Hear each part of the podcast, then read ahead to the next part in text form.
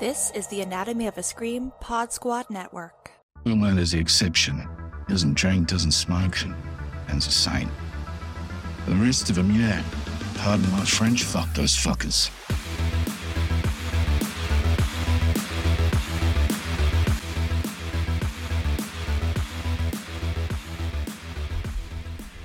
Hello, and welcome to The Girls on the Boys, a podcast dedicated to analyzing the Amazon series The Boys and the spicy world of supes and stereotypes. I'm Jenn Adams. And I'm Rachel Reeves. And today we are talking about the penultimate episode of season one. I love the word penultimate, so anytime I can I can dump it in somewhere. Um, yes, this is my superpower. Um, we are talking about season one, episode seven, the Self Preservation Society. Yay. Yes. And like, I know I say this every time, but this episode was so good. mm, I know it's so good, and we're oh, and we're just getting started. Like there's so much shit to go down to. I'm so excited. Um, but before we do that, let's catch up with our supes outside of the show and kind of see if there's any news because we still don't have a date for season four, do we? Yep. Nope. No date yet. Wrapped, which is you know there's a writer's strike going on. Right. So exactly. That's true. Least- hey, and you know what, do what you need to do. We don't yes, want to rush. Yes, full support, WGA, like do what you got to do, but also yep. like Phew, season four of the boys is safe. yes, exactly. yes, we, and we pay those that, writers. yep, we know that uh, that is going to still be coming. There's no Stranger Things situation happening there, so at least we have that to look forward to. Those um, kids are going to be so tall by the time we get season the last Stranger um, Things. Facial oh. hair, they're gonna be tall and just they're gonna be like in college and if they're not already. oh. Hey, I'll still watch it though. You know, pretend oh, they're course. 10. Yep. Um, um, but in the world of the boys, uh, yeah. April, let's see. So April 28th, 2023, the world celebrated hashtag National Superhero Day. There's a day Aww. for everything, but there I can get is. behind this one. And so, you know, for this very special occasion, the boys, the show, um, aka Amazon Prime, did a marathon screening of all of season three in Culver City, California. And Ooh. I just think that's rad. Like I, mm-hmm. you know, mm-hmm. like like how many current TV shows are out there doing this kind of stuff? Mm-hmm. Like I'm sure mm-hmm.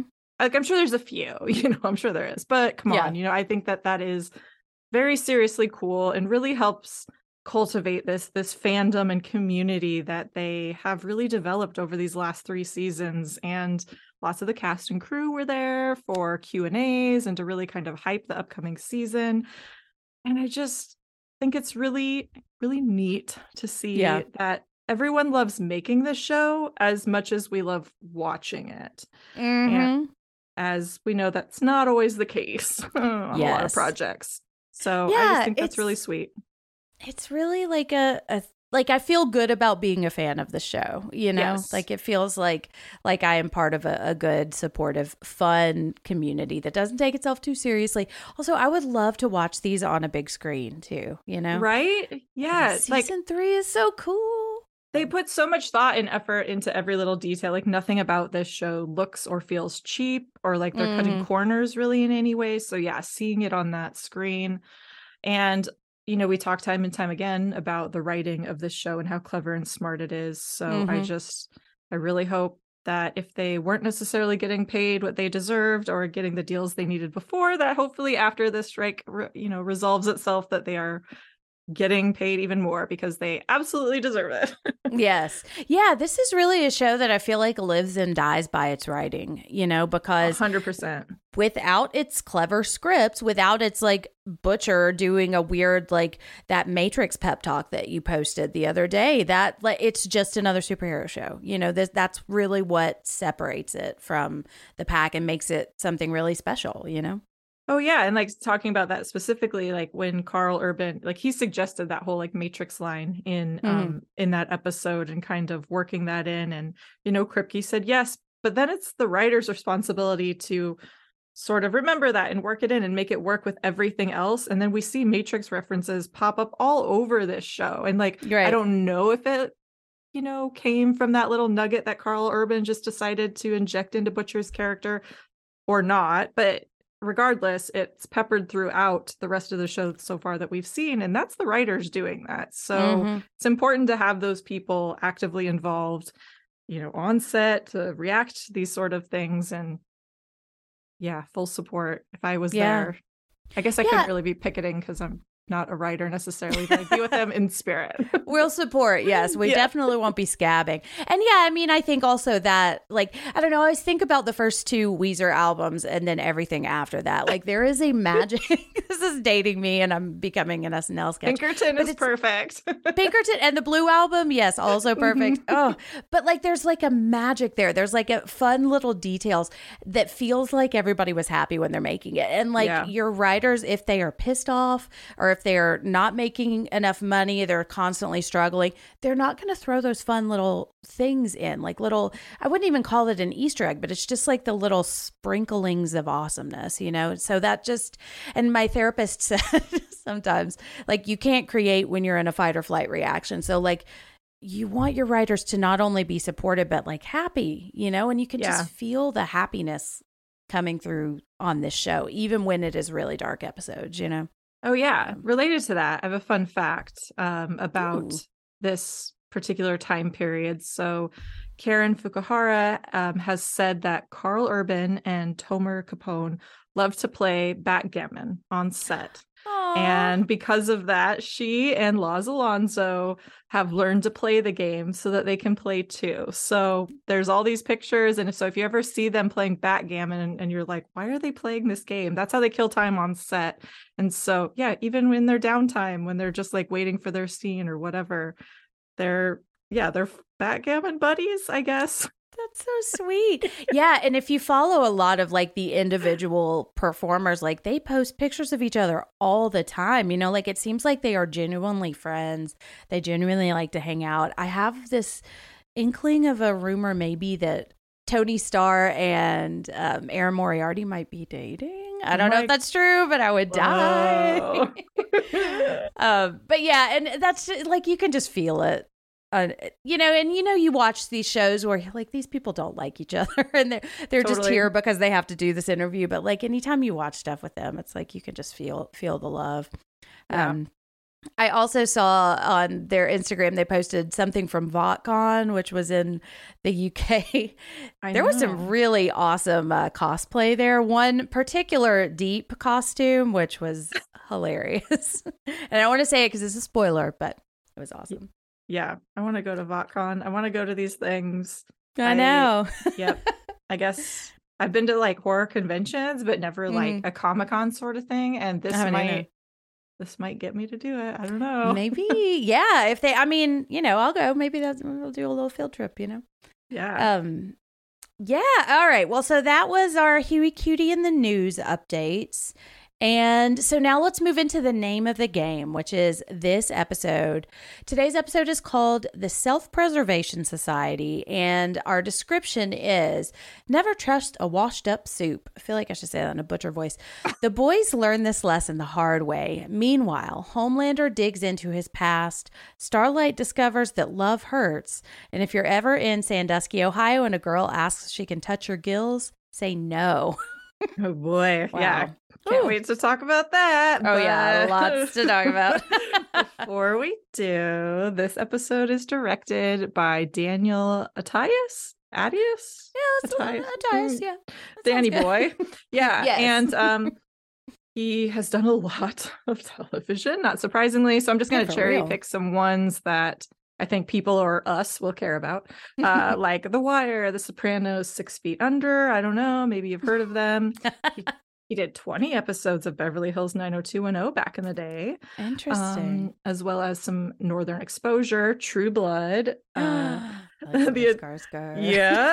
The Adventures of Brisco County Jr., starring Bruce Campbell, and some episodes of my mom's old school favorite show, Dr. Quinn Medicine Woman. My mom used to watch that too. yeah, I don't, I think she was obsessed with like Dr. Quinn's boyfriend in that show. I, Uh, um, anyways, also, he directed one movie, and to just prove that, like, cause a wheel, this just Mm. is so perfect for us. He directed Silver Bullet from 1985. No based on the novella Cycle of the Werewolf by one Mr. Stephen King. Ah, it's King's Dominion. Yep. And also one episode of Castle Rock. Oh, nice. Do we know which episode? Yeah, Or it's which on there season? somewhere. Don't don't worry about looking it up because that show's. I don't think it was the the Sissy Queen. Spacek. Yeah, I was like, Mm. it's not the Sissy Spacek one, but That's the only one that I really, Mhm. care about. Um, although that show, I don't know. Here, hey, check out the Losers Club for lots of thoughts on the uh, Hulu series Castle Rock, Yep. and also Silver Bullet. That's a good movie. I really like it it. is. Yeah. That's one of the ones that I liked before I really was obsessed with Stephen King too, you know.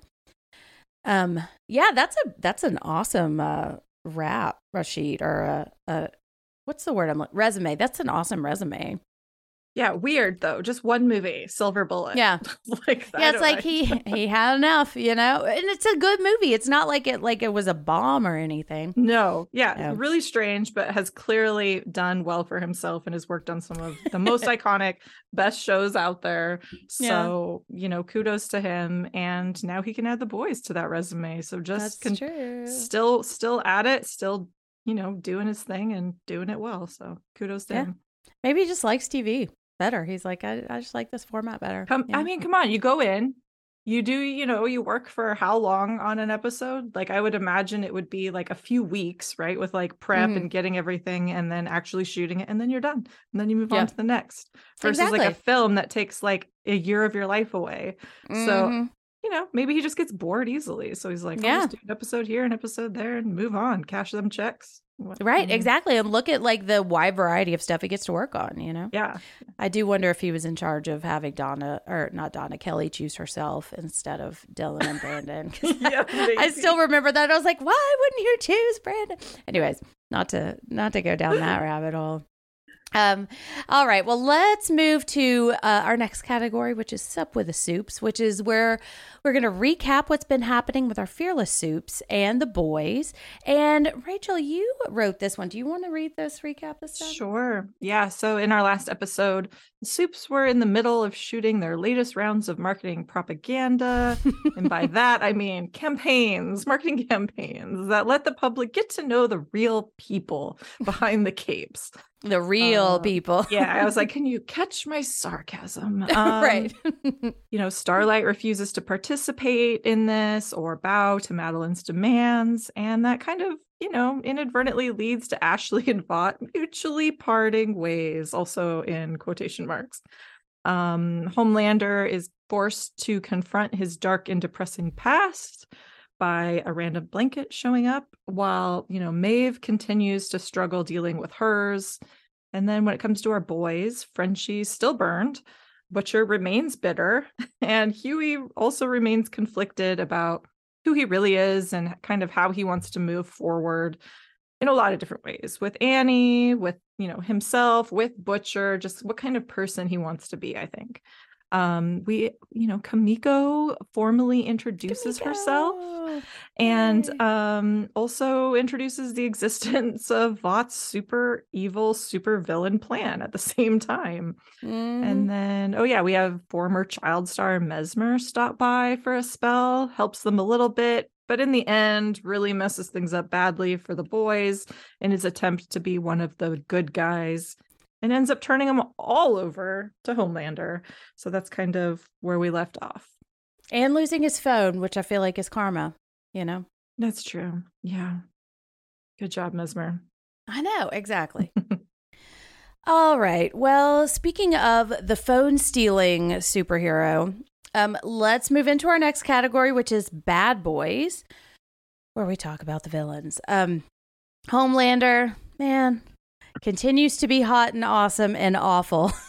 yeah, I'm like waiting. It's like, wait, is he ever going to show up on, you know, the, the Spice Girls list, the Good Girls list? I don't know, but Mm, it's all right you know sometimes you just gotta choose your choose your uh stance and it seems like homelander has done that that he has Yeah. no qualms about being the bad dude Yeah, although this I like I felt some sympathy for him in this episode, you know, cuz continuing what we learned about him in the last episode, where he essentially was raised in a lab. Like we get to learn a little bit more about that. We also learned that his name is John, which I was shook by this information. I was like, John? His name is John? I Like, mean, what a Homelander name, you know? What other I- name could it be? I yeah, know? that's the thing. It's like I don't know like what name I was expecting. It- Like it's you know a very classic Mhm. name, but also just feels weird. And it's just It like one of those things where you think about like Annie, we know Annie's name is Annie, but then yeah, Mhm. realizing like, oh, I don't know any of these other people's like real names. Right. Yeah, because it feels like he has like a human humanity, you know, like there is a person inside him or at least there used to be, you know. Yeah. Um I had completely forgotten that. Like I did I don't know if I even clocked it the first time because I just wasn't really focusing on it for an outline, but like that just shows like how rarely he's actually called that. He's just Homelander, you know.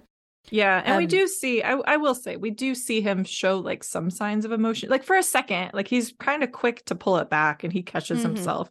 But we do see him kind of confront some elements and people in his past about like how he was raised and the fact that he didn't have a normal, you know, despite what Vought is putting out there, he didn't have real parents. He was raised in a lab. He didn't have those human connections. And because of that, like still has difficulty making human connections understandably Mhm. and we can see that that bothers him to some Yeah. extent and Yeah. yeah, so it's kind of it is kind of sad not enough to make me like be like oh you know i can change him sort of thing Right. but like, right. Yeah. i think he's beyond help but it does give me a little like oh that sucks Yeah, it's like there did used to be a, a person in there, and like that little boy in the cell with the blue blanket, like he could have grown up to be anything. And Yeah. I think one of the the things we see Dr. Vogelbaum, who is it's really the first time we've met him, um, just how cold he is, and if that is his father figure. Then a lot of what he has become makes sense, you know, and that I think that's something we're going to talk about a little later. Um, because it's kind of an overarching thing theme of the episode but it's just we see like he tears up just a just a second when he's talking about this and he's treat he's talking about him like like he's one of his dogs that he's breeding like he's he's Yeah. just so cold and it just shows you like what that kind of emotional detachment does to a kid and a Mhm. kid with that much power it's just it's horrifying you know yeah and yeah we learn a lot about him in this we also mm-hmm. You know, we see him because we we've seen him, eh, you know, clock butcher before and like Mm-hmm. but he doesn't know like maybe like where he knows him from. It's like out of context, you know, when you see somebody in a crowd and you're like, where do I know this person from? You Right. Yeah. Like they work at the grocery store or something that you go to all the time and you're like, oh yeah, that's Mhm. right. And then finally he puts together that he knows Butcher through Becca, who used Yes. to apparently work at Vought about eight years ago as what was she? Let's see, senior director of digital marketing. Mm-hmm. So Yes. then he suddenly realizes, like, oh, that's who that dude is. And then we uh, learn a lot more about what went down with Becca. Yes, we do. And I love the because that is the entrance or the intro to the show is him like looking at all of the pictures on the surveillance camera that Mesmer sent. And I love the way this plays out because you could it's like instead of a light bulb coming on, it's the boys. And it's the title of the show, so it's a title card, but just Mhm. the multiple levels of all of that, it's like that's when he realizes. And that's when they become an enemy entity to him. It's just like chef's kiss, you know. Um, but yeah, the rest of uh, Homelander in this episode is not so great.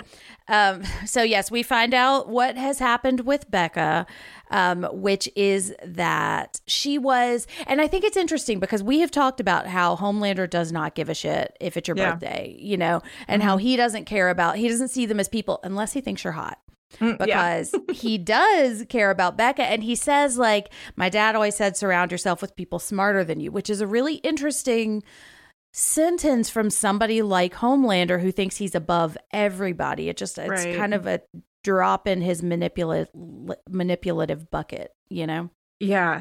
Homelander uses his position of power to Yes. persuade Becca um, to go back to his room. And Mhm. we, you know, rapes her. We're Yeah. pretty sure, right? Like that's that's what we're to believe at this point, and we have no reason to not believe that that happened. But Yeah. it didn't end there. Like, yes, she disappeared, but we learned that she didn't actually mm, disappear completely. There were people who knew Mhm. where she was, including Madelyn. God, Madelyn. Uh-huh. Um, Yep. but that she was pregnant. Mm-hmm. Oh my god! And the glowing in her stomach is just horrifying. Like, is this maybe one of the most horrifying birth scenes aside from like inside? You know? oh yeah. Oh yeah. It's just horrifying. So okay, she didn't walk off and die by suicide as Butcher has Mhm. been suspecting that she did. She went to Vought for help and they helped her um, by just covering the whole thing up. She died from blood loss. The baby died 10 seconds after birth Mhm. and it just it's awful. And I think that's another one of the moments where you can see this emotion on Homelander's face. He's Yeah. like, "Oh, I could have been a father," you know, Right. and that it's like a level of humanity that I think he is not really comfortable with feeling, you know. Well, and I Um, think that it, it's interesting because he was told that like supes can't reproduce, right? Right. Like, that like this wouldn't work, and then he finds out like, oh wait, it did, like to a certain Mhm. extent, and so it's kind of, yeah.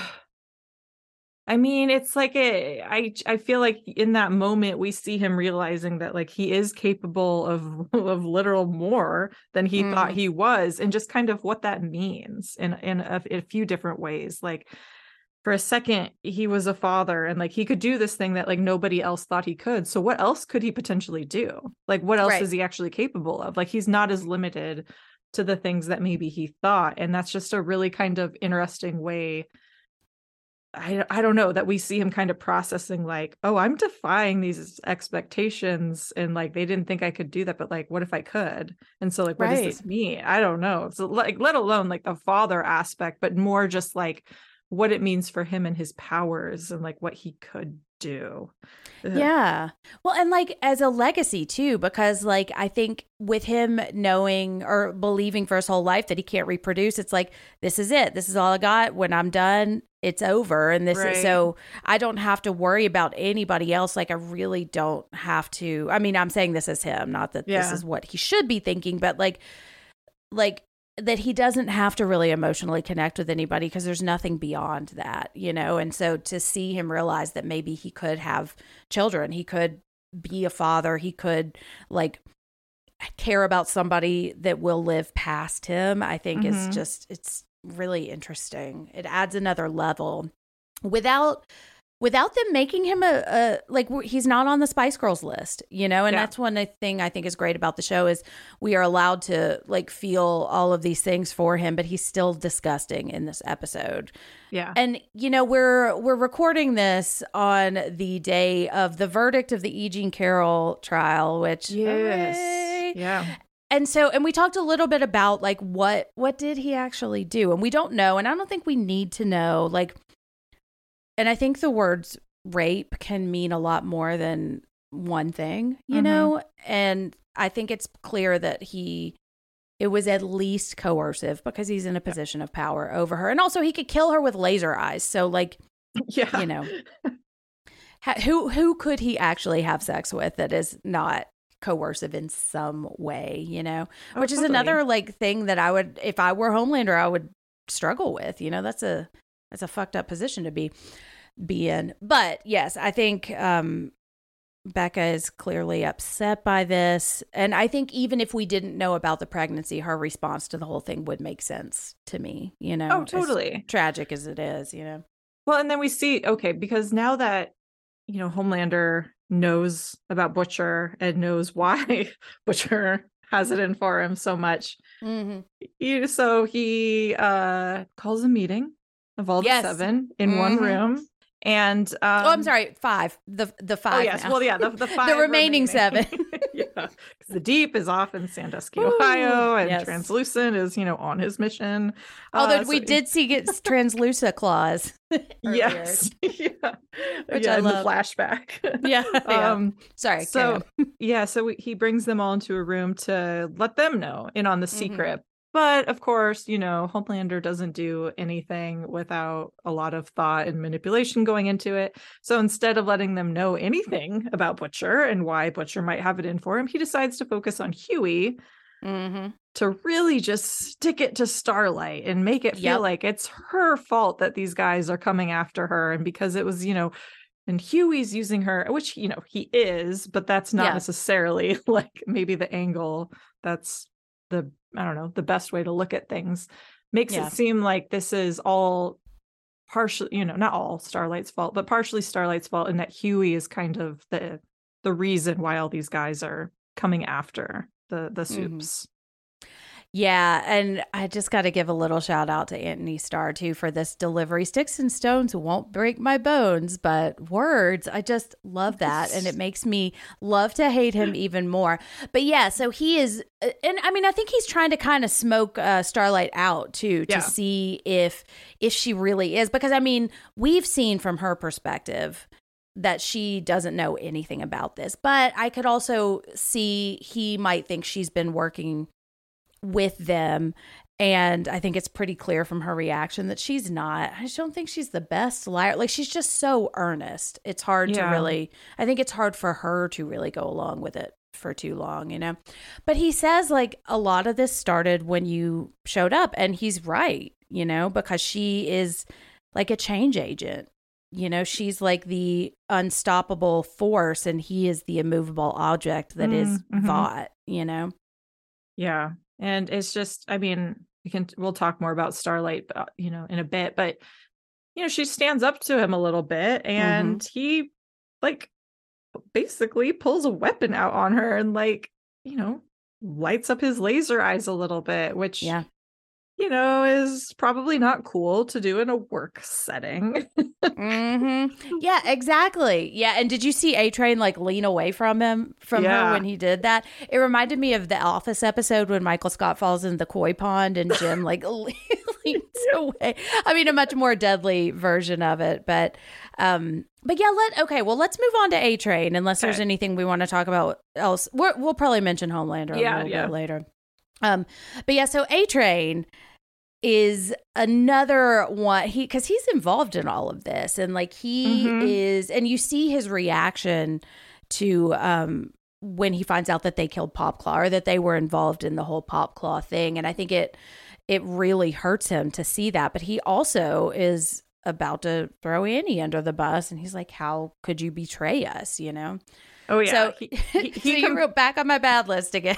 Yeah, he's back on my bad list because he takes no accountability, no responsibility, Mm-hmm. and like, yes, I think he's a little surprised to hear like they were involved with, you know, Popclaw in any capacity.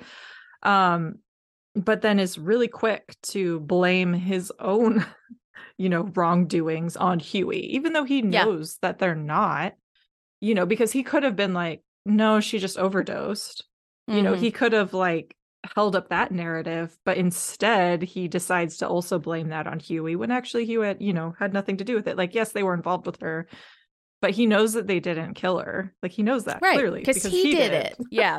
Hmm so he takes this opportunity to blame it on them and it's just you know it's like i mean he's kicking starlight when she's down.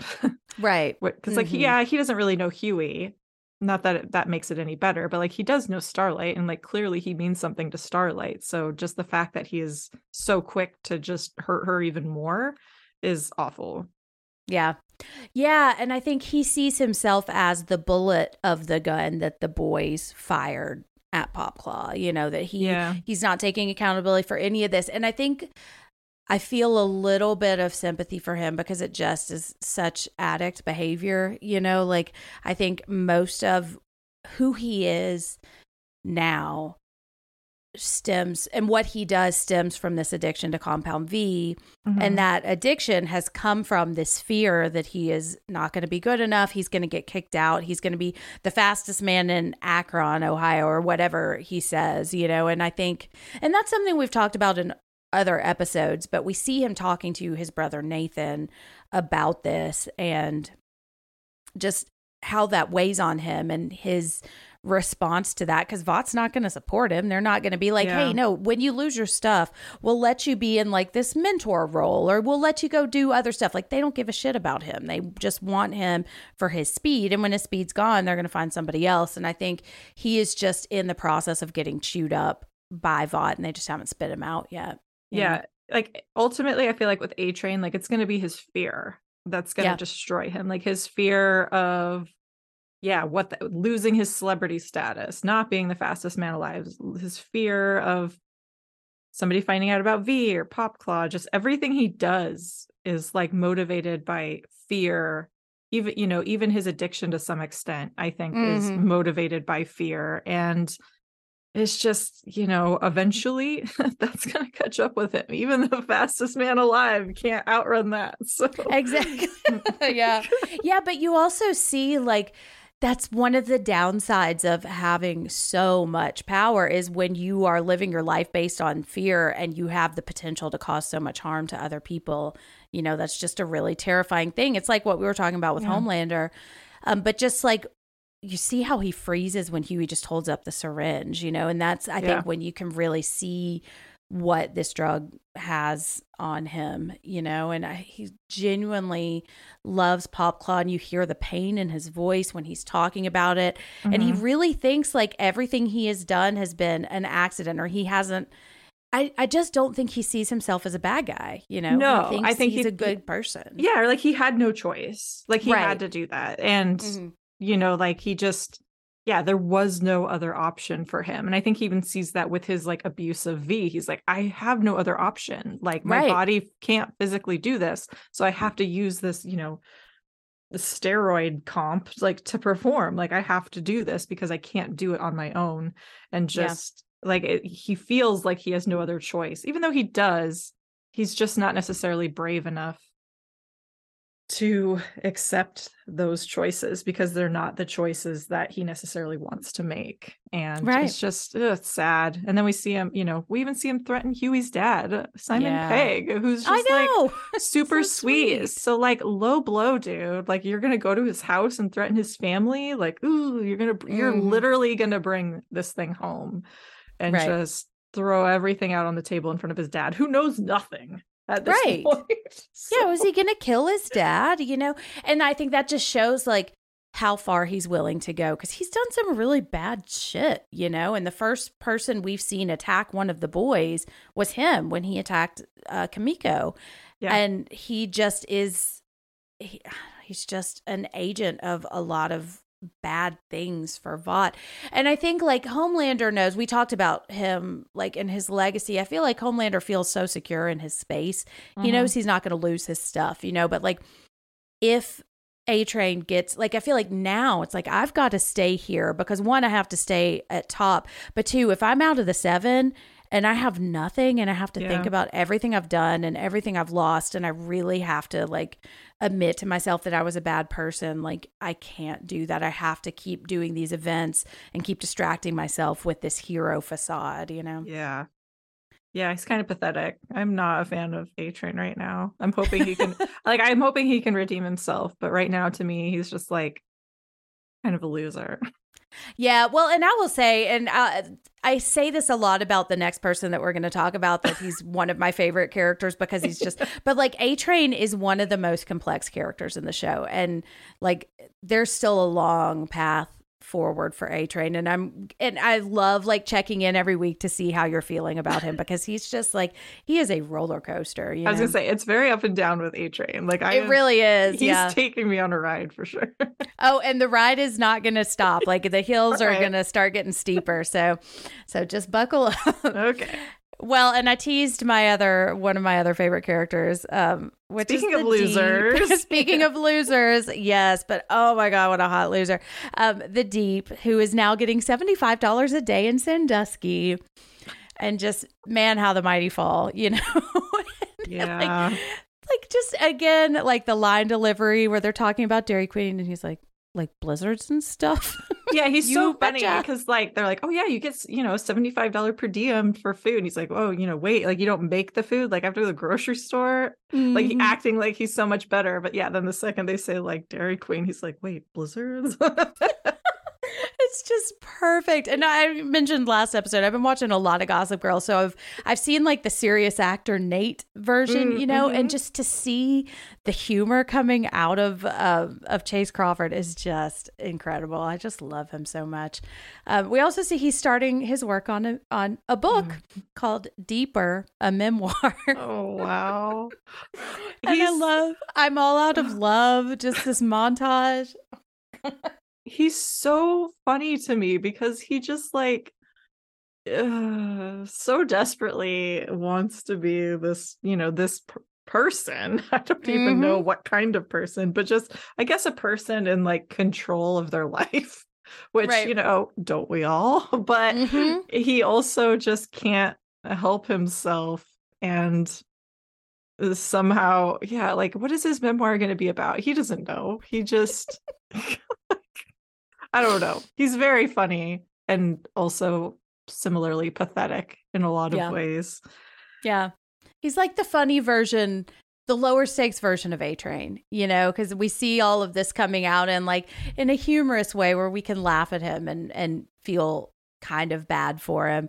And he's so earnestly sad that it makes you forget that he assaulted Starlight. Like, yeah He did some really bad shit. Um, before we talk about that, I also want to throw out this moment with the lobster because it's just hilarious. Like him talking to fish and crustaceans will never not be hilarious to me. Mhm. Um, and then just the look on his face when the lobster gets just.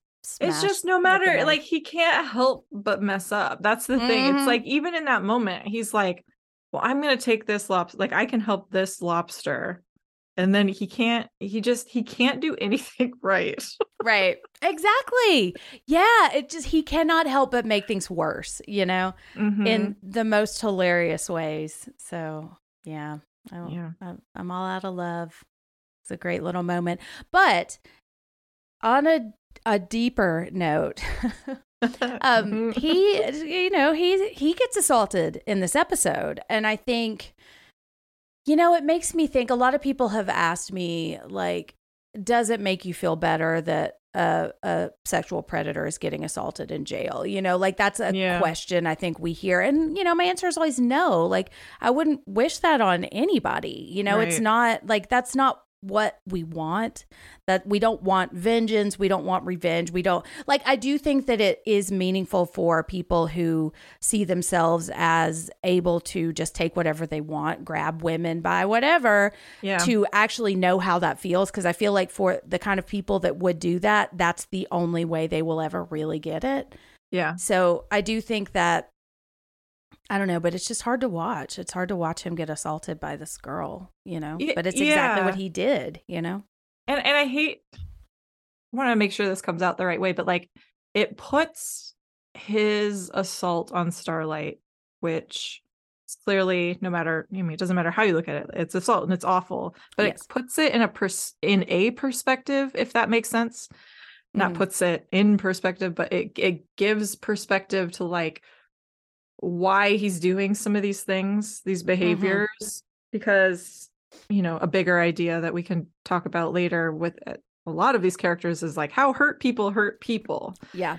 And you know it makes it seem like this isn't necessarily the first time that he's been used because of his status as a superhero or as a member of the seven why you know certain women have found themselves attracted to him because of not who he is as a person but who he is as a you know as a superhero or like i don't know just an archetype or a, uh, just a superhero in general i guess mm-hmm. and ugh, just how that's affected him and why he would choose to then assert his authority and hurt other people and it's just i mean yeah it doesn't it's not an excuse but it Yeah. It puts things it, it gets to know him a little bit better i feel like Yeah. we got to know him and his like what motivates him a lot in this episode even though he's not in it a lot but these little moments it's showing us a lot about who the deep really is for better and for worse It is, you know, and it, it is humanizing him, but it's not excusing what he did, Yeah, you know, and I think yeah. there's a really fine line there. And I think it's also interesting, like, he has just kind of internalized that women are attracted to the suit. They are Yeah. not attracted to him and they won't be attracted to him because we see he has gills and he is extremely self-conscious about this and I I was also like that's probably why he likes blowjobs cuz you have to like but you know he fucks with his shirt on too because he's so self-conscious about this and I say that like joking but not because it is really sad to to Yeah. hate your body. You know, I don't wish that on anyone either, but it also doesn't give you an excuse to victimize people. But it's Oh, like you said, it's like hurt people hurt people, you know? And I think it's I don't know if it's it's not more important to humanize him than it is to humanize Starlight as victims. But I do think that it is important to talk about this kind of stuff because we are past the point where it's Harvey Weinstein and Patrick Swayze. You know, there are not two kinds of men. Yeah. It, there's so much more gray area in between. That's what most sexual assault is. A lot of it is coercive. A lot of it is really hard to define, mm-hmm. especially legally. And so we have to start talking about this as assault and as what it means to be a victim, what it means to be a survivor, and what it means to be both a um, a predator and a survivor. Like that, ha- there's a lot of overlap there too, and I think that is how we move the conversation forward. And I don't know if like I have any grand like this is the answer from this episode. Like I don't think that's the point of this scene, No. but it's just like we are all humans and the way that we move forward is by talking about each other all as human beings you know Yeah. uh, but yeah it's i don't know it's just it's another reason that i love this show because i feel like it's not afraid to go to those places you know Oh, totally. Like this is a tough. Like this character is. This is tough. He's Yeah. walking a tough, like a tough line, like for the actor and as the character. Like this isn't a really just. I mean, similar to A Train, it's complex in a different way, and I'm extremely curious as to where this character is going to go because they did not hold back with him. I mean, episode one, they are not making us like you know he's extremely unlikable from day one and so Mm. just kind of like where they're going to go with that because we're never going to forget you know Right. what he's done in the past so that's that's an interesting trajectory that. I'm not exactly sure where it's going to go but um i'm quite intrigued and i i mean i don't know maybe he does have something to put in that memoir. I mean well i, I don't want to say anything but oh it's I'm watching I keep talking about Gossip Girl, but like okay, so I watched the first episode where Chuck Bass assaults Jenny, spoilers for Gossip Girl. And then the rest of the show, it's like after this they decided Chuck wasn't going to be just the villain and they're mm-hmm. going to try to make him a sympathetic person. And the way they're going about it is a little clunky CW high schooly. And I mean, I can forgive it because of what it is, but I feel like that's not what they're doing. It's not like they introduced this bad guy in the pilot, then decided they didn't want him to be a bad guy. Like I think they're really reckoning with what it means to be a a person who does bad things, but in a really but can also be really likable, you know? yeah And how how that affects you walking through life and how that affects the people around you. And it's just it's fascinating. Um, yeah Well, speaking of somebody who doesn't have a whole lot going on yet, but I just wanted to shout him out as Noir because he's the one person that gets a little attaboy from uh, Homelander. Um, still continuing to do nothing but just silently threaten everyone. Um, not much love- to say about Noir, but I just I no but he's there moment. like whenever he pops up i'm like ooh I know, yeah. knows, maybe we'll like, find out. He's very mysterious. I'm Mhm. intrigued. Yeah. Um, well, in Madelyn, we've already talked a little bit about her, but I think she really sees now that Homelander knows that she not only lied to him about Becca, but she knows or he knows that she went to Dr. Vogelbaum and told him, like, and her seduction Mhm. thing is not working anymore. So I think she knows, like, this is this is she has been walking on a real high wire, and I think Yeah. she's starting to fall off of it a little bit or wobble at least. So. Yeah, yeah, that whole thing is interesting. Like I'm not sure if she like pushed it too hard. I mean, or if like Homelander like what made him I don't know, realize what she was doing or if he knew it the whole time or is just, you know, starting to I don't know, uh, see obviously what she's doing because like when she decides to pull out the you know the, the sexy Mhm. boss lady, the sexy mommy routine, but yeah, it's not it's not working for her right now. So it's like, okay, what is she what is she gonna do now? And like, what does that mean? I think Homelander really is starting to realize that he is, you know, the most powerful and maybe he just needs to start acting like it. Yeah. Yeah. And I think he's starting to realize how much he's been jerked around by them too, or how much he's let them manipulate him, you know? Yeah. And he's, yeah, he's starting to kind of assert himself a little bit, which if he were a good person, I would think that's great for him, you know, because they really are shitty to him, you know? Um, Yeah. Well, and speaking of Dr. Vogelbaum, who may be the most evil person we've met so far, you know, that's a that's a high bar, but he is essentially the creator, or he's running Vought, and he. This sounds awful, but he essentially bred um, John Yeah. like he is breeding these German uh, dogs, German shepherds. Is that what they are? Yeah. that's what he says they are. Yeah. So, uh, and we've already talked a little bit about him, but how, how are you feeling about Dr. Vogelbaum? I mean, it's interesting because like he did clearly he was doing some messed up science experiments, which is what Homelander basically was. But at the same time, like he's having this conversation with him and basically saying like like he's apologizing in some ways, like Mhm. I shouldn't have done that. Like, you know, I like he basically says like you turned out the way you did because of me. Like, sorry. Oh my God, you're my worst mistake. Oh, Yeah, yeah, like that Ooh. is that is brutal. And Mhm. so it's like in some ways he's trying to apologize, but also like not like trying to make Homelander feel even like worse about himself. And it's yeah, I don't I don't know. I I mean he's clearly not a good guy, but like maybe Yeah. because he's getting older, he's having some like regrets about what he did Mhm. But like what how is that information supposed to make homelander feel any better about it like Yeah. know.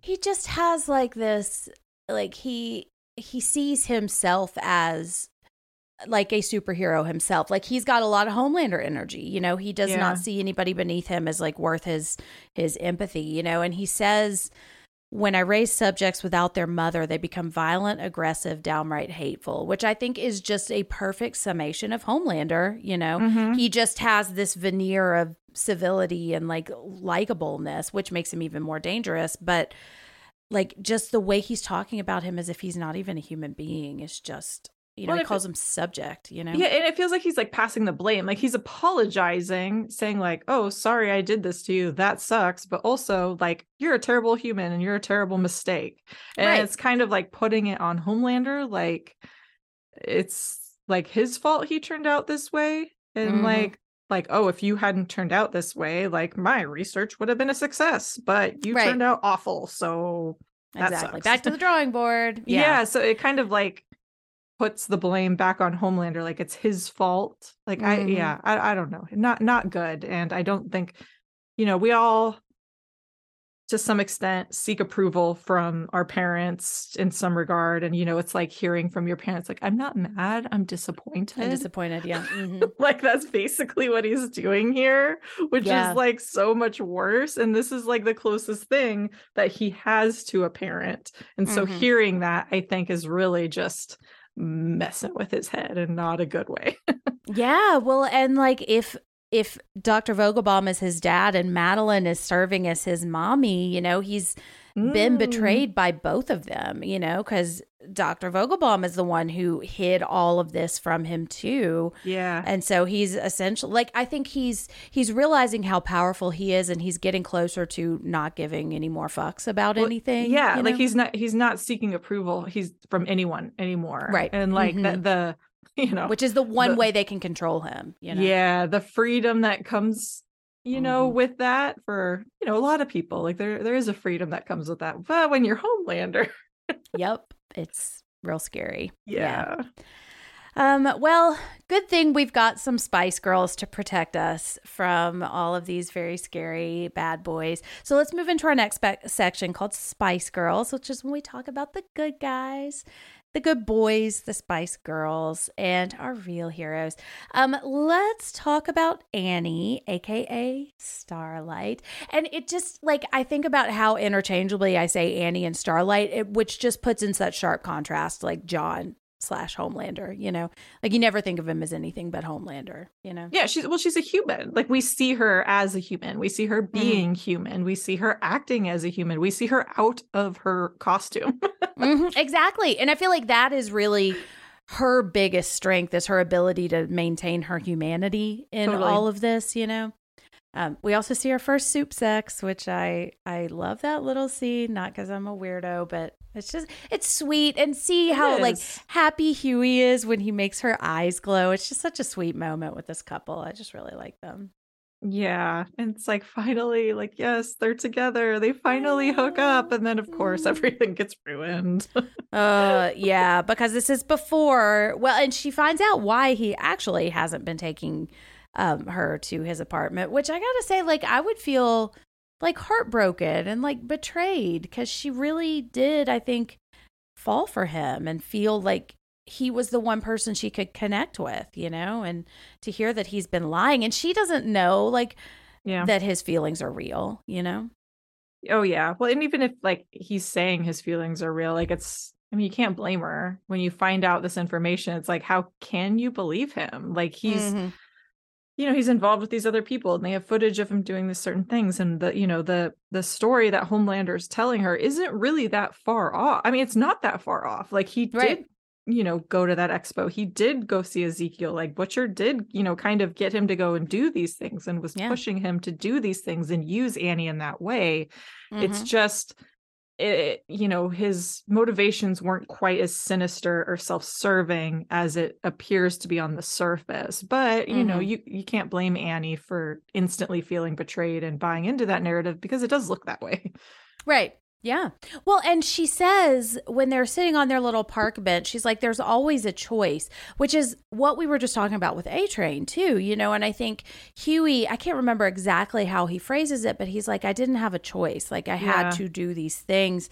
And she is really one of the only ones in this whole show that's like, no, there's always a choice. And you just have to own it. Like Hughie made a choice to kill Translucent. Like we saw his face when he pushed the button. And I Yeah. think he's just he's trying to figure out how to own that choice. And it's it's hard when she's on the other side and he really cares about her, you know. But I love um how she he's willing to stand up for her. And that might be getting a little more into him. But um we also see she did not know about compound V. Like she thought mm. God gave her these abilities, and that's just a heartbreaking thing to learn that your mom has been lying to you for your entire life, you know? Yeah, that did kind of I feel like they kind of rushed that just a little bit because like Yeah. Hughie just kind of like throws it out there as like no, but there's this thing and like, you know, superheroes like they're yeah, they're not born that way, like they're made that way and I'm not Mhm. necessarily I, I'm curious to see what happens with that in the next episode because if I were Annie, I'd be like, "What are you talking about? Like, whatever. I don't want to talk to you right now."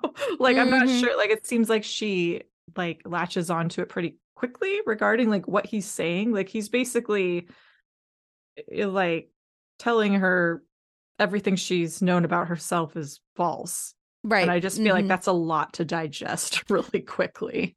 So I'm not I'm not necessarily sure I would believe him right off if it's like something that everybody on the entire world thinks is one way and then he's Mhm. telling you, especially when it relates to you, like literally Right. like who you are, like telling you like, "Oh, you think this about yourself?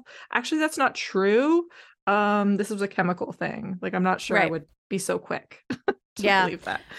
And his response is just, I'm so sorry. I love that look because I think he sees that and he Yeah. knows like she she's not gonna believe me yet. This is like this is a life changing thing that I just told her. And I think he really kind of understands the weight of it. And it could be like his response to that that kind of helps her be like, no, but he Yeah. does really care about me and why would he lie? You know? But I don't yeah, you're right. I don't think she's had the chance to process because she gets shot almost immediately by Oh yeah, there's that. Yeah, that's Yeah. probably why she didn't. Yeah. conversation didn't go further because yeah, Butcher shoots her Right, with like a big gun. Um, twice. Right, like right in the chest. Yeah, I love her naivety too. When she's just like, "Nope, we're going to the police. Vought's going to take care of it. Everything. You're just going to go to jail. It'll be fine." You know. It's Yeah. like, no, no, no. They're going to kill me. yeah. Oh, Starlight. Yeah, she finds out a lot. Annie goes through a lot in this episode. So Yeah, she you does. know, I, I I'll give her a break. She's got a lot going through her head, I'm sure. So I'll give her a minute. She does. Yeah. Although, like the first, I watched that with Corey, um, and he's like, "Wait, is she dead?" And I was like, "No, no, no, no." So she's got regenerative powers as well too. She's got stronger skin. Um, let's skip to Butcher since we just mentioned him. And we've already kind of talked about him a little bit. He gets everybody burned. Like they're all they're all like huddled into this safe house. Mhm. And the only way, and the reason they are is because he wants to take down Homelander and he will not make this deal with Raynor because he doesn't want to give up the chance to go after Homelander. But that is putting everybody's lives in danger. Yeah. Yeah, he but I will say MM calls him out on that Yeah. and ultimately he realizes that he's right and Mhm. you know does decide to go back and realizes that they're in quite the pickle and that he can't necessarily get them all out of it especially because there's families and kids involved like Mhm. yeah i'm gonna need some help so it was Yeah. nice to see him that he did was willing to set aside his very very strong feelings against homelander because he does care about these people as well and so Mhm. that was you know the last episode he was very bitter and very just fueled by anger and hate and so it was nice to see him kind of like pull that back for a second and actually Yeah. realize like okay i got to help my friends out Right. Yeah. And we also see him talking like we first meet Grace Mallory. I can't remember if we've met her before. I think this is the first only time in we've seen her. talking yeah this is the Mhm. first time like we actually see her like in the flashback like it's in the past right like talking Mm-hmm. to butcher and really like revealing like hey your wife becca this is what's Yeah. going on and kind of Mhm. you know a, a, a lighter side of what butcher is now doing we see her Right. being willing to be like yeah maybe the superheroes are not so good and we could use your help." Exactly. well, and he says the exact, or she says the same thing he said to Hughie in the first Yeah. episode. He said, You wouldn't believe what they get up to. And so it's interesting seeing him having become Mallory, and we see where he started and this moment where he was a clean shaven, baby faced Yeah. Hughie type person, you know, and and what has become of him from this what he's gone through you know we still don't know what happened with susan raynor but we know he is a much more grizzled version of himself than he was in this christmas flashback Yeah, but he also might not have the same resources because I think Mallory was she actually with the CIA or was she just pretending to be with the i CIA? think she was actually with the cia i'm not Okay. a hundred i mean yeah, well, I mean, well, maybe we'll find out. But like in Yeah. this, like it does look like she's actually in the CIA. she feels and- official yeah Yeah, so like maybe she had some more resources than Mhm. Butcher does, but like he's not going to let that hold him back. Exactly. She also seems like a lot less of a loose cannon than Butcher. So, you know, I wonder if there was ever a time when Butcher did have those resources and he just blew through them because he is driven by vengeance, you know? Well, it sounds like Um, it, right? Like he just was like burning bridges left and right. Right. Yeah. Well, um, we'll see more of Mallory, but I, she's an interesting character as well. And she is the one that we've heard about. This, she is the person that MM and um, Frenchie Mhm. are still fighting over what happened with her grandkids. So, so yeah, we'll see her a little more. Well, speaking of MM, you had something in your notes, and I saw it before I watched this episode, so I was kind of keeping that in the front of my mind. But, and you said he seems to be the only one of the only people who can really call out Butcher and actually have him listen, which I thought was really interesting. Yeah, I mean, you know, Butcher doesn't seem to really listen to people. Like Hughie mm-hmm. and Frenchie have been like, you know, trying to like tell him things and like, hey, you got to do this and like, what are you doing? And but he's not listening to them. But Emhem pulls him aside and you know, basically tells him like that was not smart. Mhm. And he says it really calmly and he says it really seriously and they have, you know, kind of like a heart to heart moment. And I don't think that MM does that very often with Butcher and so I really think Butcher you know, he respects and he listens to MM because Yeah. because I don't know, MM's just so sweet. He's a family man. He's really kind of a voice of reason in that Mhm. group. Yeah. Yeah. He feels like the glue that really holds them together in a lot of ways. You know, like he's able to keep his head calm when things go, like, because he was the one that was like, no, no, no, it wasn't Annie because she's never seen me. Like, he Right. didn't let his fear take over. And that was what let them know that, that something else is going on, you know? Yeah, and he's like we've seen him, you know, MM's you know, very organized and he looks at things a certain way and he likes a plan. And so when he's seeing these situations, he's looking at them very analytically and he's making very Mhm. conscious choices and conscious decisions, which, you know, unlike Butcher and even Frenchie, who are very emotional in their decisions, you know, for better or worse. Like we've seen, like with Frenchie, his emotional decisions basically saved Kimiko and like, you know, saved that Mhm. relationship. So his, you know, emotional decisions work in different ways. And then Butcher's obviously, we know, work in sometimes not so great ways. But MM is looking at like every decision and really analyzing all the possibilities. And so when he comes to Butcher and says, like, dude, that was not smart. You need Yeah. to go to Raynor. Like Butcher is like, Mhm. he knows MM well enough to know that like he wouldn't be saying this if it wasn't true. right. And so that I think that it's a, it's a little moment, but it really does tell us a lot about their relationship. Yeah. Yeah. And I think like he might be one of the strongest members of the boys. Like Yeah. he feels like their backbone in a lot of ways, you know. Um, but man, he's been lying to Monique and I- I, would be so like and he's put her life in danger and the life of her child in danger and so he's not perfect, you know, and he's Mhm. doing you know, he is a fallible person and I understand why I, th- I- just wonder how long he thought he was going to be able to get away with this. If he really thought it was a one-time thing, you know. Yeah, I I am not sure, but, but like speaking to everything we were just talking about, like I think he knew no matter Yeah. what the situation was, if he told Monique, her her response was not Yeah. going to be positive. Mm-hmm. No matter how he framed it, he could probably be like, "There's no situation in which she's going to be like, okay, baby, go do what you need to do." Yeah, but also I think he knows it's the right thing to do too, and that's why he did it. You know, it's like there are bigger. It's like Homeland, or it's like Butcher giving up his desire to go after Homelander. It's like sometimes there are bigger things, and you have to follow that, even if it ruins a lot of things in your own life. You know. Yeah, but he Um, doesn't he doesn't let that get in the way of his family's safety though. Like he Right. wastes no time. Like the second he finds out like my accounts are burned, I'm burned. He calls his wife in like seconds. Mhm. Like waste no time, isn't like Mhm. trying to lie to her, just lets her know what happened and is willing to accept those consequences. Yeah. So like, ah, man.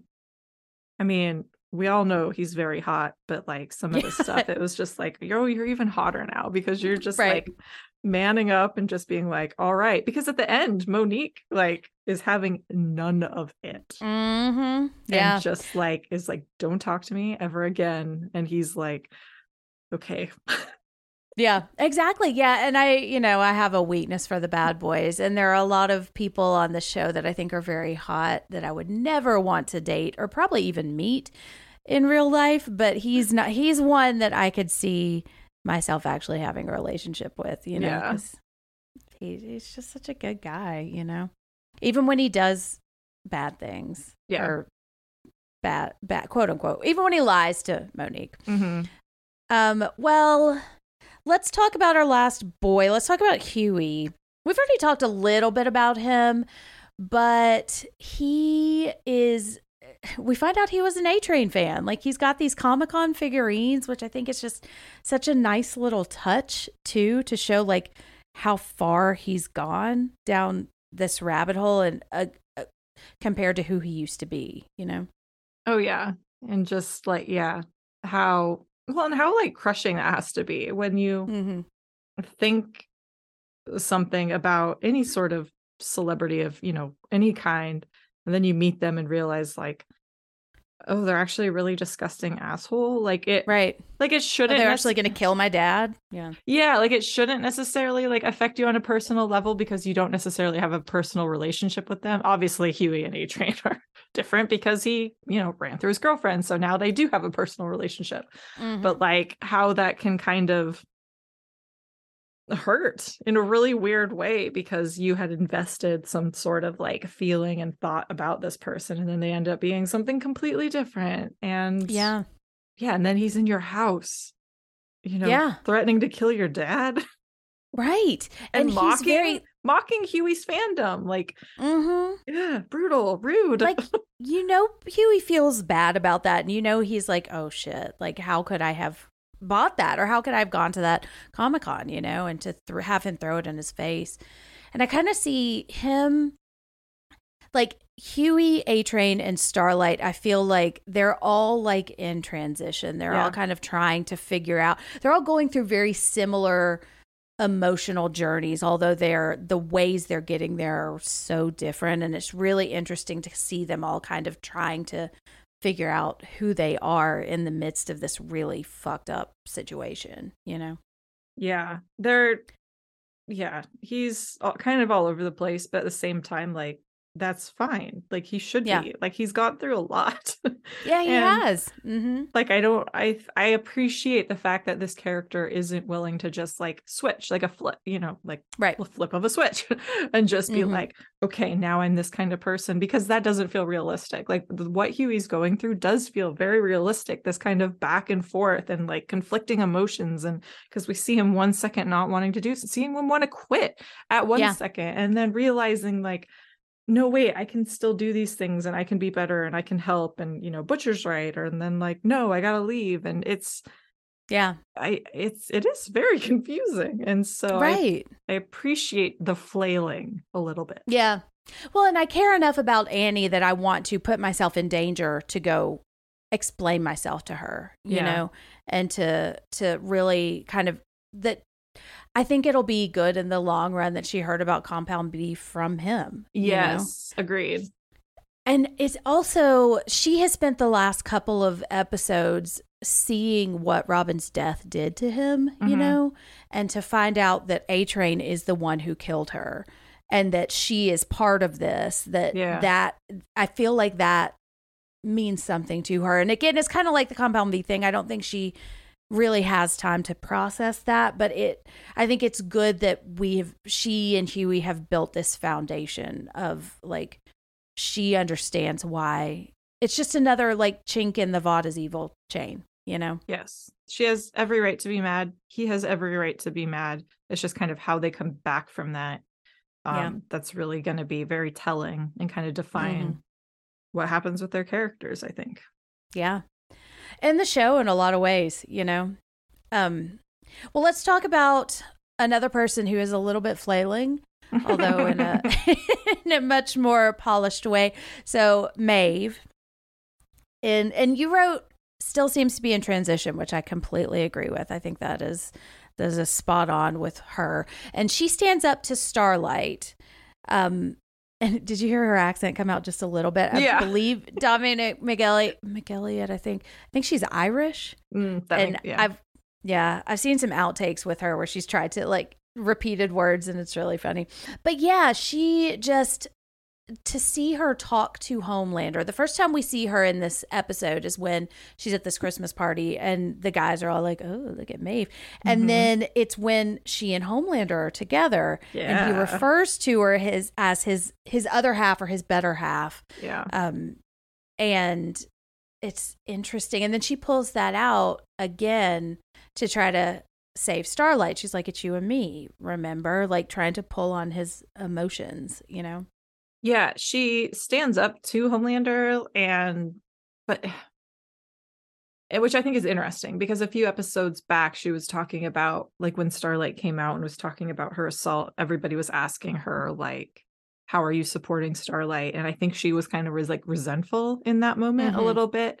But since Yeah. then we've kind of seen her you know, kind of slowly in the background percolating and kind of going through her own emotional baggage a little bit and kind of figuring out. I think having Starlight there is kind of mirroring back some of her own behaviors in a way that mm-hmm. maybe she's not really liking.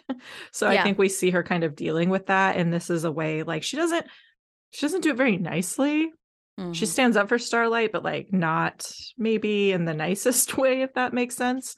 Yeah. Um, but she does it. And yeah. she kind of has a nice question mark moment with Starlight, like in the, her room, makes her a drink, just talks about how, like, yeah, people suck. They're our weakness. Mm-hmm. And mm-hmm. just, you know, continues to, to drink. yeah, yeah. I think we see uh, we learn a lot about her in just this these couple little scenes too, you know.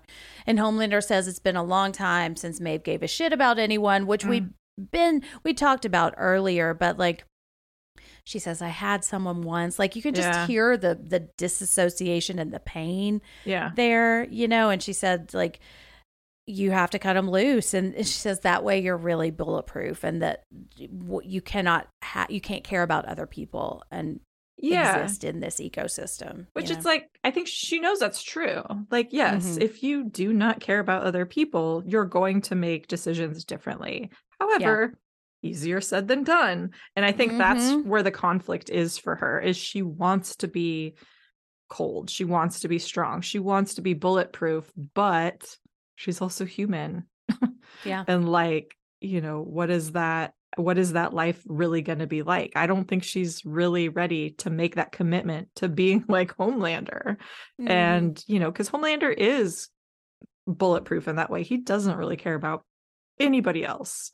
Mm-hmm. And so she's like, Well, I don't want to be like that, but right. I also don't want to, you know, continuously be hurting. So, right. Yeah, I don't know.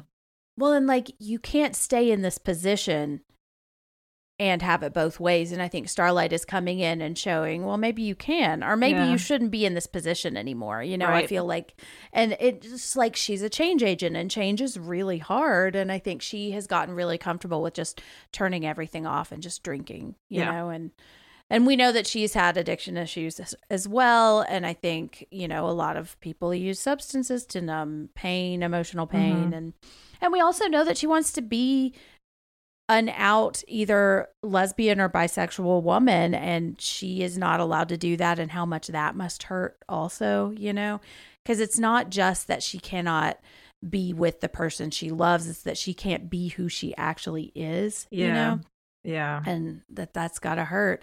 I also think it's interesting she stands up to Homelander because I think she's maybe one of the only people on earth that could, you know. Totally. And so this is an interesting dynamic like it's me and you. I feel like there's there's a tiny little undercurrent there of like you can't i don't know if you could kill me you know like i can protect her. And i don't i don't know how intentional that is but you know he's got to know how strong she is too you know? Yeah. And, but it doesn't feel fully physical. Like it does right. feel like you know, whether it was just, you know, some sort of staged romance or whatever, they do have something between them. Mm-hmm. They do have some sort of relationship or understanding of some kind where he mm, appreciates, cares for. I don't know if those might be strong words for how mm. he feels mm. about Maeve, but he does have some sort of different um, view on her and sh- that yeah. she, you know, I don't think he does want to hurt her. I think he think they share something on some yeah. level. Well, I think he sees her as as as his class of person. I feel like that that's the way he would view it, you know? And we talked yeah. earlier about like how could you ever really date somebody if you can't ever trust that they're with you because they actually love you. And I think Maeve is one of the few people that he could tell himself he might be able to uh, she might actually care about him. And yeah. he could have sex with and not hurt, you know, like mm, I don't there's, know. Then there's it's that. Just, yeah. yeah. It's just it's a whole it's just interesting. But there's also this Ken and Barbie feel to it. It's like this is what we do because we right. are the two people and we're hot. And I imagine like she was probably young and naive and like very um wanting to save the day and I bet he probably was too. Like Mhm. I would be interested to see what Homelander was like when he joined the 7. You know, like Mm. did he have stars in his eyes? Was he like I'm to save the world and how like what was his trajectory to who he is now, you know? yeah, yeah. When when did they become officially jaded and cynical? Like what what Right. was what was that moment? I would love to see them on a happy date and just see what that looked like, you know, Oh if it has ever happened, you know, it just just seems yeah, can you like I don't know. imagine them like sitting at home, like watching some like- Netflix, Right. like Ah, like what are like ooh, what are they doing? I know. are they wearing those costumes? Right. you know they probably are. Uh. Um, all right. Well, let's go into good versus evil, which is when we talk about themes, we may have not we may have already talked about. We've already talked about quite a bit of this, but I think we mentioned earlier hurt people hurt people. And we've already talked about the deep. Mhm. And we've talked about Homelander being hurt by Dr. Vogel- Vogelbaum. And A Train is hurt by this popclaw thing. So, is there anything more we want to say about this theme? Yeah, I just I I mean, I think, you know, Butcher and his vendetta, like clearly we see how some of his actions have maybe not been the best. He has not always been, I think, thinking of Hughie and Mhm. his position, especially especially like in the last episode where we talked about kind of like he was putting his vendetta ahead of a lot of things. And here we see him kind of reel that back in. And all of these things he's doing is because he's hurt, which is mm-hmm. understandable, totally. And even Hughie, you know, to some extent, like, yeah, he probably wouldn't have killed Translucent if he hadn't just gone through this horrific loss with his girlfriend. And some of the stuff he's doing to Starlight has been motivated by that. And he's doing that out of, you know, a conflict of emotion and hurt. And so there's, you know, there's different levels to that, I think. And they're really exploring that with a lot of these characters in a lot of different Mhm. ways. You know, some markedly more serious and disgusting than others, but nonetheless, that's a i think, a phrase that really resonates with a lot of these characters. Yeah. Yeah. And I think one of kind of the overarching themes of the show is like, should anyone have this much power? Because when you are hurt and you hurt people, but you have the power to hurt someone 10 times what a normal human Yeah. being would do, how dangerous that is.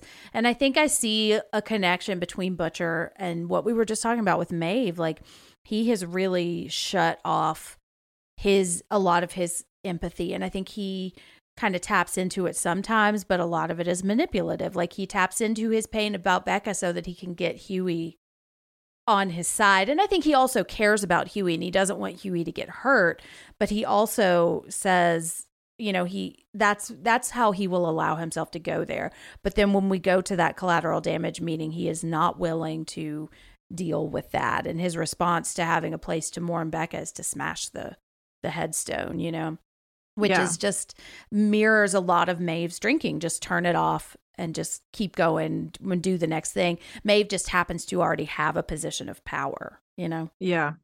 Um, oh, I also just, you know, we've talked a lot about kind of some of the the shifts in power dynamics in the in this episode and how we're continuously seeing these sort of relationships um like teeter totter a little bit, kind of go back Yeah. and forth in different levels into Mhm. different things. And you know, one of them that I did think was interesting is there was a moment between Hughie and Butcher where you know they're having a little argument and Hughie says something that crosses a line you know and Mhm. even mm and frenchie are in the backs like shaking their heads like no don't say that like he brings up becca basically Yeah.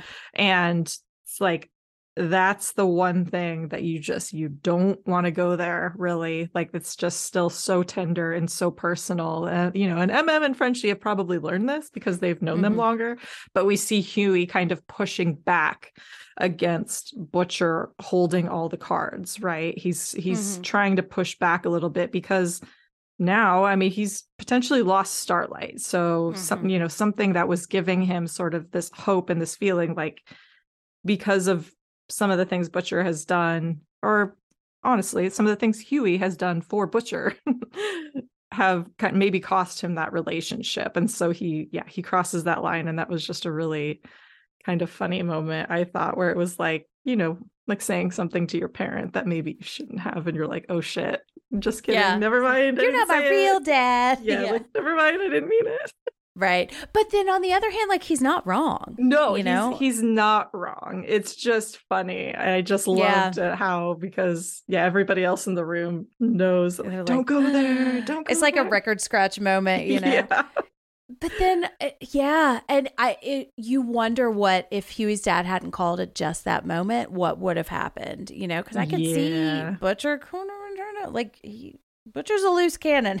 Yeah. I've said it before, but I also think, you know, we've talked about how MM is able to get through to Butcher, and I wonder, like, is this something Butcher needed to hear? You know, and is this hopefully going to move their relationship forward? You know, and Mhm. if he can get past it. Like because he goes to save hughie at the end. He didn't have to do that. He could Yeah. have just burned hughie but i think he does care about him. And i think there's a part of him that does know that hughie's right when he says that and that he's it's like starlight pushing back against maeve. And it's like your your whole narrative is bullshit. And hughie is saying that too. He's like you put off this position of strength and that you don't care and you don't give a fuck but you do. And that's what is driving all of this. And you have to deal with that and you know i think it's it's an interesting development in hughie and butcher's relationship Yeah. you know Yeah. um well let's move on to shock and awe and we've already talked about a lot of this too but just just to shout out there's one thing we have not talked about but we talked about becca being pregnant which again horrifying Yeah. the deep's gills uh, yep. I was surprised by that. I was blown away the first time I saw that. I was like, "Oh, wow." Um, and then we we see our first supe terrorist, yes. which we've had a little hint because that was the purpose of Kimiko. yeah. that like, was what. Yeah, we knew that they were working on this right? Like we like well i don't even know if we knew it but that they were suspecting like oh maybe this is what they're doing. And this is the 1st Mhm. confirmation that we're like oh they're not even just working on it.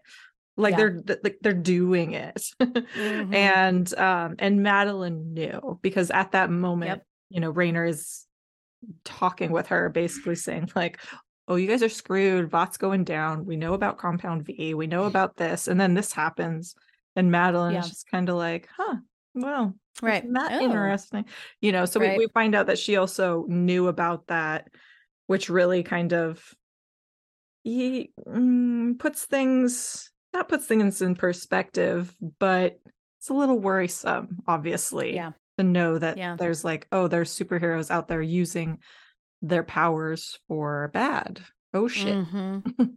yeah, and it's interesting because I kind of have have been looking at Homelander and Madelyn kind of operating separately as far as this goes, you know, Yeah. and and they might still be like we don't know that this is part of the same program because the the whole operation with Kimiko feels like a real kind of dive bar kind of lower level operation, you know. But I don't know, it could have all have been a part of the Vought thing. We just we don't know yet. yeah Um but the the the big thing we have not talked about in this episode yet is Mesmer. And Yes. so we see Mesmer, he gave up Homelander. I think he when he loses his phone and doesn't ever hear back from him, I think he pretty immediately knows this was a mistake. And Yeah. I, I feel really bad because he said in the last episode, like, I just wanted to be one of the good guys again. And he I think he realizes he he really fucked up and he trusted the wrong person. But he was like, It was Homelander. What was I supposed to do? You know? Yeah. Um yeah, so obviously Butcher finds out because they're like, How did we all get burned? How did and then it's like, oh, Mesmer. Mesmer. Yeah. Which yeah. Butcher obviously was not thrilled about MM bringing him in anyways. Mhm. And now, unfortunately, that proved to be, you know, right. Yeah. And I'm glad we got the information about Kimiko, but yeah, it did fuck them all. Yeah. I love the sequence in the train station though, because it's so Terminator, Yeah. you know? He's just like walking through, he knows exactly where he is. And and then he like so Mesmer, it's really cool how this all plays out because when every time Butcher punches him, he gets a flash of Yeah. of what Butcher is going through, and he's like, "Hey, I can help you find Becca." Yeah. Which we already know what happened to Becca, so Butcher is like, "No, fuck you." And you think I well, I don't know how you read this, but I thought he was gonna try to get information about Becca when he has Mesmer put his hands on his head, but it's not. He's like making him see his own death before he kills him.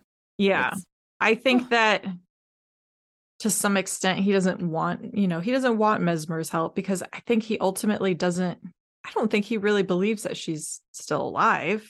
Like he's not Yeah. willing to accept it, but I think he knows that she's not. She doesn't he doesn't Mhm. know how, but he's, you know, he knows that she that Mesmer won't be able to find her. Right. Yeah. So it's just like, oh God, yeah. And what a horrific way to like Oh, you know you're trying to get in, get in his head because you want to like see some way to like help yourself out of this situation and then ultimately Mhm. just see like how you're gonna die oh my god, your Oh. head smashed on a urinal. Like, oh, poor Mesmer. Brutal Man. and it definitely does like reiterate that like butcher is very capable of violence Yeah. Mhm. you know sometimes he does like to pawn it off on other people you know make hughie go do this or like i don't know make frenchie go blow up this building or whatever like he's not necessarily always the one pulling the metaphorical trigger but he is also not scared to do i mean also then yeah we see him literally pull the trigger on starlight too so like we do I think he knows that won't kill her but Yeah. is he's willing to actually do those kind of things himself get his own hands dirty per se Yeah. hmm And against supes too. You know, I think sometimes I forget Mesmer is a supe because Totally. he Yeah. feel, you know, and so I think this is kind of one of his underlying things is like I hate all superheroes, like I hate them all, that none of them deserve to live, and I wonder how he would treat a human. You know, like I wonder if he would be willing to kill a human, and I think he probably would be because I think he gives no fucks, you know, and he's turned off the emotional side of himself that would stop him. But it's just, it's a brutal, brutal death for a character that I Yeah. liked, you know. I miss her. I know. And it's it's another one too. I think we you know, we talked about this with Translucent. It's like we get these great little characters just for a moment, you know. Yeah. And and then they're, they're gone. ripped away. Yeah. yeah. Um, all right. Well, let's move on to uh, Choose Your Fighter, which is our MVP of the episode and why we love them. And Rachel, who are you picking this week? So I'm picking Homelander What, what? because like I don't like him, Mm-hmm. but I do think that we learned so much about him in this episode and you know, we're continuing to really see like how cruel and manipulative he really is and the Mhm. performance here I think is just amazing and he is a fantastic villain that I am Mm-hmm. loving to hate. Yeah.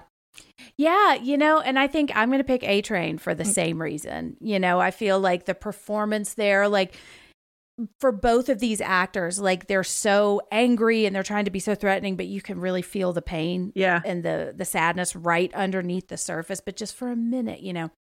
And I think that yeah, I'm picking A Train for mine. Again, he's a bad guy. Yep. But we we love to hate them. And we you know, we choose our fighters. Sometimes when you're playing Mortal Kombat, you pick the bad guys cuz you want to win, you know. Yeah, So- got the cool moves. Yeah.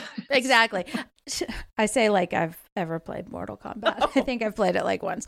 Um, all right. Well, so let's move into predictions. So we've got one more episode left in the series. I'm sorry, in the season. And Rachel, what do you think might happen next, and what are you excited to see? Well, I mean, I already know. I'm expecting a cliffhanger. So I just, but I don't like, I don't know what that cliffhanger will be. You know, the boys are in quite the mess. And I'm just wondering, Mm. like, how the hell are they going to get out of this? I don't know, but I can't Yep. wait to see it. Um, I th- I know that there's no way this is the last we see. I was giving, I was trying to think of like their like couple name, if it was like Hugh Light or Hanny. Or like starry i don't know but i know this isn't the last we see of them but i want to see how they kind of come back together and how that happens um we learned a lot about becca and butcher on the last few episodes, but only certain people know certain things. And so just mm-hmm. kind of like how that storyline is going to continue to reveal itself. Oof, you know, I feel bad for Butcher already when he learns the truth, but I'm sure it's going to happen. And then uh, the introduction of Mallory, we've learned little bits of p in pieces, but I really want to see kind of learn more about that, who she was and what happened back in the day. Well, I'm not going to say anything about what does happen, but I okay. will just say it's a good one. Okay. It's a good episode. So, and I cannot wait to talk about it. Let's wrap up with some plugs. So, Rachel, where can we find you and what do you have coming up? Sure. Yeah. You can find me on Instagram at the vinyl girl, G R R R L, and Twitter at the vinyl or sorry, Twitter at vinyl girl. No the. And mm-hmm. um coming up, we will both be on an episode of The Losers Club talking yeah. about Key. So that will be fun. And we've also um, got an official Twitter and Instagram for this pod, Girls on the Boys. So yeah, give us a follow on there and keep up yeah. with things. And I'm just going to share a lot of other cool boys stuff because there's a lot out of it, and all these people are hot and doing cool stuff. So you can keep up with them all by keeping up with us. That's true. Yes, they are very hot and they are doing very cool things. And that Matrix scene that we were talking about at the top of the episode that uh, can be found on our socials. So check us out there. You can find me at Jennferatu on Twitter and Instagram, mostly Instagram. Um, and yes, just doing various things. So that's it for this episode of The Girls on the Boys. We want to give a huge thank you to the Anatomy of a Scream Pod Squad. Uh, make sure to check out the other fantastic shows in the feed, like um, Such Sights to Show, Bodies of Horror, White Ladies in Crisis, and the Altar Tapes. And we will be back next week to talk about the season one finale, which is called You Found Me, which could have multiple hmm. meanings. Mm-hmm. It's a great episode. I am very excited to talk about it. I cannot wait. To, like I, I love living vicariously as you like find out more of the story because it's just it's so good. And until then, remember, you guys, you're the real heroes.